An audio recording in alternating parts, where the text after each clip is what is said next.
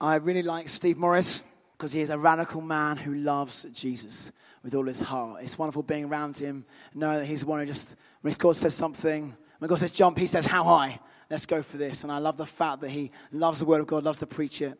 I also really like the fact that he's a man after my own heart, and he also loves mooning. And uh, so I'm sure that uh, we're going to find out some more mooning this morning. So, Steve Morris! Thanks. Have fun. Thank you. Can you bring me a stand for this? God, want a you've stand? taken all the stands, that's all. Um, so I know you're, you're wondering after yesterday, um, you thought that was a good Mooney story. Thank you, cheers. But, but where did your Mooneying career begin? You see, there's a small window of opportunity as a young boy for a, for a career in Mooneying. You, there's a cut-off point when it becomes unacceptable to Mooney, okay? And one must prepare themselves for that cut-off point. It's a short career. It's a bit like football. You've got to go quickly, and then you've got to retire early before everybody sort of relegates you, and you get embarrassed about it. And the story I told you yesterday, as embarrassing as it was, was probably the peak of the embarrassment of my Mooneying career. But in terms of the most trouble that I got in, that yesterday didn't, didn't add a patch on the one that got me in the most trouble. Um, I'll, I'll, I'll give you a brief kind of a preview. There was, there was a, a precursor. In school, I, there, there were two floors uh, with windows on, on both floors, and it looked out down onto the entrance of the school. One of my friends was standing by the entrance of the school, and I was up in one of the classrooms. That gave what is called optimum mooning opportunity. Okay? Just remember that. There's an optimum opportunity. It meant if he looked up and I was in the window, all he would see was my mooney. This was a great opportunity. So, of course, I did what any, any reasonable young man would do. I stood at the window, I prepared, this is true as well, I don't make these stories up. I prepared to, to bare my bottom to my friend. And at that moment, the bishop from the local area came through the school gates to come and give an assembly. I know. I know. And for some reason, he didn't think it was funny to be greeted at the gate by a young man bearing his bottom from the window. So I was in trouble already with the school, and I already had a reputation for bearing my bottom. But again, you see, another optimum mooning opportunity presented itself when we were on a school trip. Now, you've all been on school trips, and the place you want to sit on the coach is where? Right on the back seats, right? Right on the back seats. That back row, yes. You're saying yes, right? So I'd hit the back seat, and I was there, and about four of my mates were all banked on the back seats. Now, when we went on this school trip, there were two coaches, okay? And when you're on the motorway, sometimes the coaches will run alongside each other like this. You know where this is going, don't you? How could a young apprentice Moonier miss an opportunity like this? I had the back seat. That's the biggest window on the coach. Now, mooning is generally a, a single single man sport. You don't tend to. It's not a team game. Okay, there's not really a team game. But I had some team members with me who were keen to make this a great opportunity. So again, there was girls involved. There was girls on the other coach. We thought this is a great chance to to again increase our status. We go. We're there. Now, the, the, this is perfect this again is optimum mooning opportunity because those seats have got almost something you can rest and perch yourself on. So I had perched on the back of the coach, right? A window also gives a good opportunity to put an imprint against. I know. It was perfect, right? So we are there. We have the back seats. We have the imprints ready. We, we begin to pull down our trousers. And then my friend next to us goes, cramp, cramp, ah, ah, cramp. And he stays in his seat. He's gutted. He is gutted. That's like the equivalent of, of a, a knee injury ruining your Mooneying career. He's got cramp at an optimum moment. Unlucky. I don't have cramp. I'm a pro. I'm there. Two of my friends banking me. We start to Mooney. We put the imprint against the window. We have perfected it. It goes past the coach. The girls are laughing. Everyone's like, yes, you are legends. Well done. Wah! They're going crazy. Then the coach driver starts to laugh. His friend is the other coach driver. I know. What does he think? I want my mate to see this. This is hilarious. Everybody thinks mooneying is hilarious. So he drives a little bit faster to show the other coach driver our bare bottoms pressed against the window. There's one problem in this plan. I said the best seat to sit in on a coach is right at the back. But on what seats did the teachers sit? Yeah, I've got it. They sit right at the front. And where does the bus driver sit? The front. I'm there with a horrifying realization that if he shows the other driver, we will also be showing the teachers our bare bums against the window. This was never our intention. So I'm now there trying to pull my school trousers up. I hadn't thought about the end of the performance, I'd only thought about the middle. I couldn't get them up in time. I'm struggling. And then I'm doing this against the window. That's bad. Looks, not only am I showing my teachers my bum, I actually look like I'm rubbing it in their face. I'm desperate. Trousers, come on. I finally get the trousers on. We sit down and we realize what we have done. We are in immense trouble. We are in such trouble that when we get off the coach, the teacher simply says these words I'll see you in the head teacher's office in the morning, boys. Nothing else. That's fear. Strikes the fear in the heart of a young man. When I went to the head teacher's office the next day, they said to me that I'd have to explain to the board of governors, which are the people that run the school, why what I did was inappropriate and I should be allowed to stay at the Church of England school that I was attending. This isn't good. They then show me a letter. The letter and if you're familiar with school, they have to detail incidents in case they get in trouble. What they wanted to do was exclude us from school for this prank, okay? So they have to detail everything and write down exactly what happened. There was a detailed report of what had happened. Steve Morris pointed himself up against the window and bared his bottom to an oncoming coach of school teachers. But to my horror, the letter was addressed to my dad. I know. Because you and I were thinking the same thing. I could go home and just make up a lie, right? I'm in trouble, got to go before the governors. We might be excluded from school, we might not, but this is, I could have said anything. I've got to go home knowing full well that that letter is going to be sent and my dad is going to read that letter before me. I felt so embarrassed. I just felt so embarrassed. What am I going to say to my dad? Of all the reasons to get excluded from school, this is not one of them. The teacher called me into an office and said to me and my friend, Steve, you are going to get E's on a good day. You are a total failure. E's on a good day, you're a total failure, and this letter is going to your dad. I remember going home on the bus thinking, I've got no idea why I've done this. I've got no idea what I'm going to say. I felt that feeling of shame. You know that feeling of just embarrassment, of like, I, I, I, can't do it. I don't want to go and speak to him. I do not want to go and speak to my dad. This, was, this is, in, in, in, in my career of mooneying, I mean, making the front of the, the, the kind of school annual kind of, I can't remember what it's called, where you all have your photos. Making the front page of that was a highlight. Having a poo paper in between my butt cheeks was not a highlight, but was a funny moment. This was just shame. It was just shame and embarrassment. And a story that we're going to talk about today is of a son who experiences worse shame than that and has to go to his father.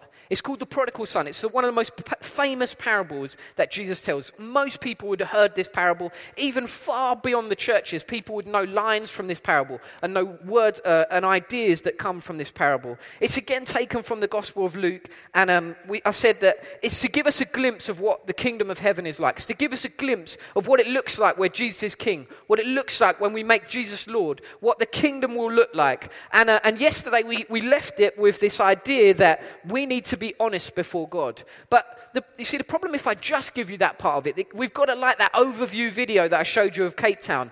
We've got to look at it from loads of different angles. We've got to look at it from loads of different perspectives. And if we'd left it at just that, it's almost as though we can be honest before God, but we have to stay at a distance because of our shame. And some of us have got this image of God where God is going to weigh up the scales of all the good you've done and weigh it against the bad. And, and, and, and God is literally a judge doing this all the time with your life. Good, yeah, that was okay. Um, that, that, that was really good what they did there, but that was terrible. No, sorry. And these scales are constantly maneuvering. And what we have to do by the end of our life is just keep God happy with us. Just keep the, the scales tilted in order enough even as Christians, we know sometimes we, we come, if you're Christian, you come to the worship service or you come before God and you just feel embarrassed. I know I'm just not worthy of this. I know I just feel guilty all the time. I'm not doing this well enough. I'm not good enough at trying to be a Christian. And, uh, and I think this parable would have something to say to us. It says this, and it's going to come up on the screen as I read it.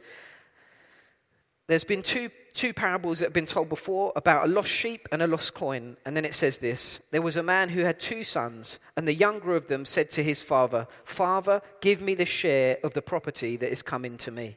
I just want to pause there. The son goes to the father and says, Give me the share of property that is going to come my way. At that time, that is the equivalent of going to your dad and saying, Dad, I wish you were dead, and could you just pretend as though you're dead, and we sell the property, and you give me half of the money that would be due to me when you die? Give me the land that would be due to me. It's the equivalent of going to your dad and saying, I dislike you so much. We have no relationship to such an extent that I wish you were dead and I just want you for your money. That's what he's gone and said to his dad. He divided it, he divided his property between them. Not many days later, the younger son gathered all he had and took a journey to a far country. And there he squandered his property in reckless living. Now, you can't take property with you. You can't cut a house in half, take half of it, and go and party with half a house. You can't, right? We're all in agreement about that. You can't take a plot of land and go party with it. So, what he's actually done is sold it. He's sold it, he's cashed it in. Again, imagine the embarrassment, imagine the shame. This should be shameful. This would have been shameful for the whole family that the son had disregarded them all so much, didn't care about them so much that he would be prepared to sell out of living with them, leave them with half the property that they had before, and go off and, and waste the money in reckless living. When he'd spent everything, a severe famine arose in that country, and he began to be in need. So he went and he hired himself out to one of the citizens of that country, who sent him into the fields to feed pigs and he was no longer to be fed with and sorry, he was longing to be fed, which means he was desperate to be fed with the pods that the pigs ate, and no one gave him anything.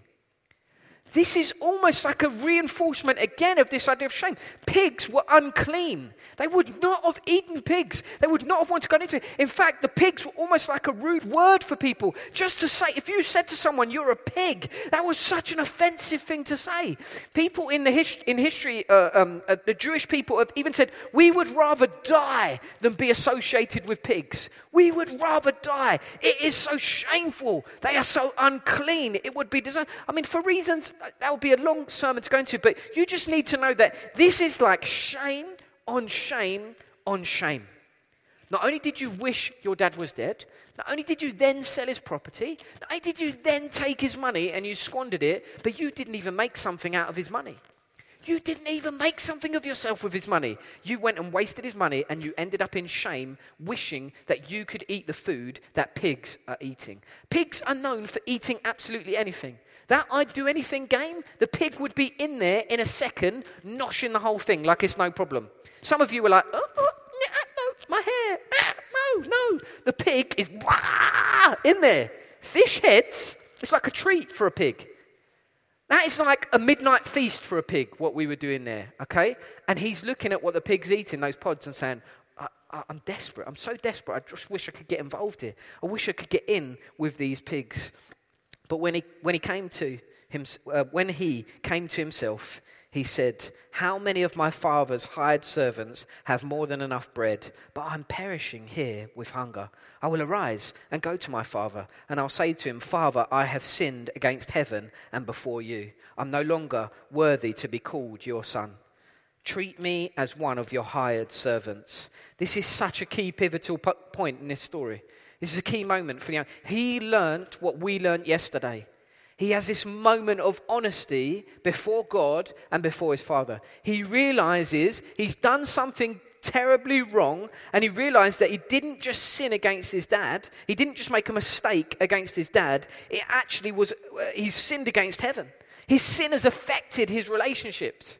All of Israel, it's affected his relationship up with God and it's affected his relationships out with other people. He's just suddenly come to this moment of raw honesty there with the pigs and said, What have I become? I need to change. I need to do something about this situation. So he needs to come up with a plan. He needs to uh, decide what he's going to do. So he gets up, he arose and he goes to his father. But while he was still a long way off, he plans to go to his father and say to his dad, I've sinned against heaven and I've sinned against you. I'm no longer worthy to be called your son. Treat me like a servant. I, will just forego my rights as a son. Treat me like a servant. And here is the example that we're given here is just so, so famous and it needs to sink so deep here. You need to know that this is like ultimate shame. This isn't going home and telling your dad you may be excluded from school because you moonied. This isn't bearing your pants before teachers. This is absolute shame. How are they going to treat me? Are they going to chase me away? Are they going to make me a servant? Are they even going to let me in? Are they going to hunt me down? What are they going to do? What is my dad going to say? He arose and he came to his father. But while he was still a long way off, his father saw him and felt compassion and ran and embraced him and kissed him. And the son said to him, Father, Dad, I've sinned against heaven and before you. He gives him his speech. I'm no longer worthy to be called your son. But the father looked at his servants. The, the very same people the son thought, I'm going to be one of these servants. At best, at absolute best, my dad might let me be a servant. He looks at his servants and he's saying, Bring quickly the best robe and put it on him. Put a ring on his hand and shoes on his feet, and bring the fattened calf and kill it, and let us eat and let us celebrate. For this, my son, was dead and is now alive. He was lost and is found. And they began to celebrate. And they began to celebrate. You see, the problem with you being honest is when you become so honest before God, you realize just all of uh, the nature of who you are. You think, God, I, I, I, I want to be honest before you, but I'm so embarrassed. There's stories I will tell you, right? I'll stand here and tell you those stories and will make fun of me, and that's okay. I can laugh at some of those stories. But I want to be really honest with you. There's some stories I, of stuff I did when I was younger that I wouldn't be shouting about off the stage here. There's stories that aren't funny. There's things I said to people that I wish I could take back. There's stuff that I, I feel embarrassed about, I feel shamed about, and uh, uh, that I did. And once I, heard a message, somebody says, and I never understood what the Bible really meant when it says repent. What does that even mean? We don't use the word repent anymore. And someone explained it like this when you repent, when you come before God, you do a 180 degree turn and you, you move into a different direction. And the son realizes, I've made so many mistakes. I just want to turn into a different direction. I want to turn my life around and I want to face a different way way and I want to do things that are different. And I went down and, and I prayed and I said, and I didn't become a Christian, but I was just wrestling with so much guilt of the things that I, I used to do or, or, or, or the ways I used to be. And I didn't know how to come before God. I, just, I didn't, I'd, I'd, happily stand at the back of the room when it came to before, before God because I didn't want to be shamed. I didn't want to bring all this stuff into the light. And I went forward and I prayed with somebody, and somebody gave me a rock. And they placed this small rock in my hand. And I said, and I, and I said, what? Why have you given me a rock? And they said, because sometimes when we pray for forgiveness, we, we, we fail to believe that we've really been forgiven. And I want you to look at this rock. And anytime you feel guilty about those things that you've already asked for forgiveness for, you're to remember that your sins have been forgiven and forgotten. If you're a Christian here today, I want to tell you that God hasn't got scales. He's not weighing up. If you're a non Christian here today, I want to tell you God hasn't got scales. He's not weighing up all the things you're doing wrong and all the things you're doing right and constantly doing this in heaven. Are you going to make it? Am I going to use you? Are you going to be good enough? God is not doing that. He loves you like the Father in this story. Jesus gave you this story so that you know you have a Father in heaven who, the, when the scriptures say, when you sin and you ask for forgiveness and you say we're going to turn in a different way, like this son does, when you realize that is sinful before, before God and before others, I'm going to live my life differently and I'm going to do things in a different way. Your sin is forgiven and forgotten. I used to think that when I went to heaven, there would be a DVD that we'd be playing and all my mates would be in a room like this and my parents would be there, all my friends would be there, and Jesus would call us us up one by one, and then we'd come before, and then the video screen would play. On the 4th of December, this is what Steve did while he was alone in his bedroom. Boom. On the 6th of December. This is what Steve said in front of a room full of people to embarrass this person over here. Boom. And I thought it would show everybody the DVD, and you would have to stand account for all of those things until I realized when, the, when you see the Father in this story, what he does is he covers him with robes and he, and, he, and he calls him and he puts a ring on his finger. What Jesus does, if that, that is such a rubbish analogy, it was such bad thinking on my behalf. If it was ever going to happen, I tell you, this is exactly what would happen. They would show the DVD and it would be totally blank. They would look to Jesus and Jesus would say, I've erased the whole thing for him. He would cover me with his robe. That's what it means when it says the righteousness, the right living of Christ is applied to you as a Christian. He covers you. Jesus covers you. And, the, and God would roar you forward. And say, not only does he say you're welcome back in the house, not only does he say you do not have to be a servant, not only does he put a robe around him and a ring on his hand and shoes on his feet, but he brings a calf, says, let's kill it, let's eat, and let's celebrate. You don't have to stand at the back of the room. You don't have to stand at the back of the room. I'm so embarrassed. I constantly feel guilty. I, I don't know whether, whether I, I'm good enough to come before God. You can boldly approach the throne. You can step forward and forward and forward and walk towards God. And as you walk towards God, you'll realize, as we were celebrating earlier, that the whole of heaven is throwing a party for you. You're going to enter a party. You're not going to enter in shame through the back door. You're going to enter a party.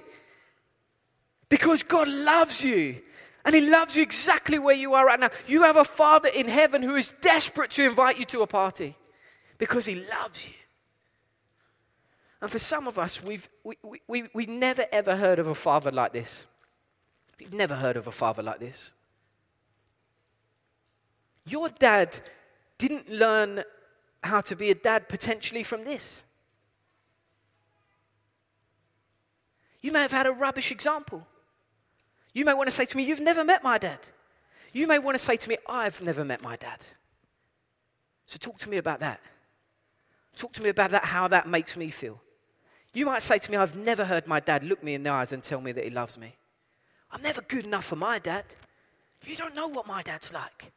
I've never been good enough for my dad then I would ask you to humbly pick up this story, to, to, to read it over and over again and know that you have a Father in heaven who, in spite of where you are or wherever you may find yourself in the future, I, I, I, I, wouldn't wish any of you find yourself with the pigs and find yourself having car crashed your life in the future. But if you ever do, I long for you to recall these words that you can come running home to your Father in heaven and He will throw a party for you and He will throw a robe around you and He will say, I loved you because you were lost and now you are found. If you sit here and you constantly feel guilty, guilty about being a Christian. You constantly think you're not good enough. You constantly think that you're the worst person in the room. And if only everybody knew what I had done, if anybody knew how, how, what I really was like, what I really thought, what I really do, I would love you to hold this story and say, You've got a dad like that who wants to throw you a party, who wants you to rejoice, who wants to rejoice with you. And sure, we need to turn from some of those things, and we don't always want to, we don't want to go back to those things. There's no hint in this story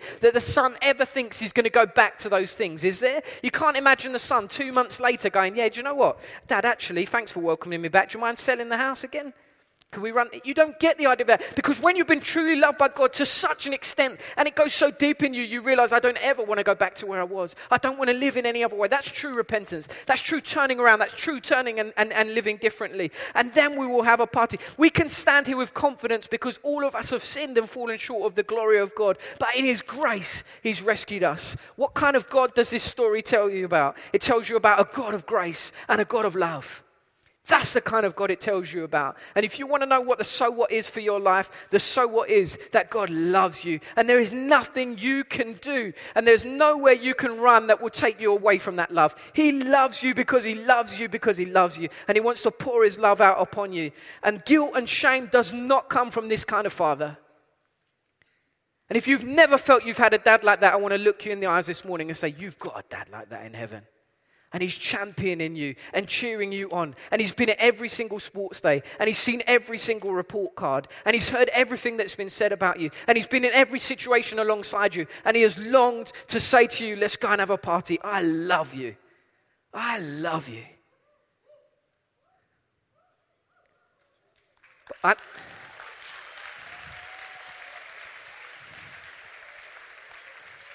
I, I, get, I get it that it's hard to respond to that. I get it. Because this is normally the talk that's for non Christians.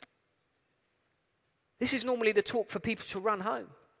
And for some of you, I've pressed into issues where you, you feel like, oh, wow, I didn't even think of it like that. I get it that sometimes it's hard. Some of us are like, yes, come on, whoa, I've lived in this. And some of you are like, to be honest, I'm a Christian, but I've never really known that kind of love. I've never really come before God with that kind of love. And it's that, if that's you, I'm going to invite the band up and just quietly, if, if, if, if you're like, I need that kind of love, I need to know God like that, I really want to come before God like that. I'm going to invite you just to stand right now. We're not going to do anything. I'm not going to call you forward. Your response is to stand, and then we're going to sing over you. We're going to sing a song called Good, Good Father, and we're going to worship over you, and then I will pray for you. But if you know that you don't know a love like this, you don't know a God who would want to party with you, you've been very distant from God, you've, keep, you've kept him at a very safe distance because you've been too scared to really live it out and lay it all out before God, I'm just going to invite you to stand right now. If you know you need to be fathered by God, you know you need the love of God as a father,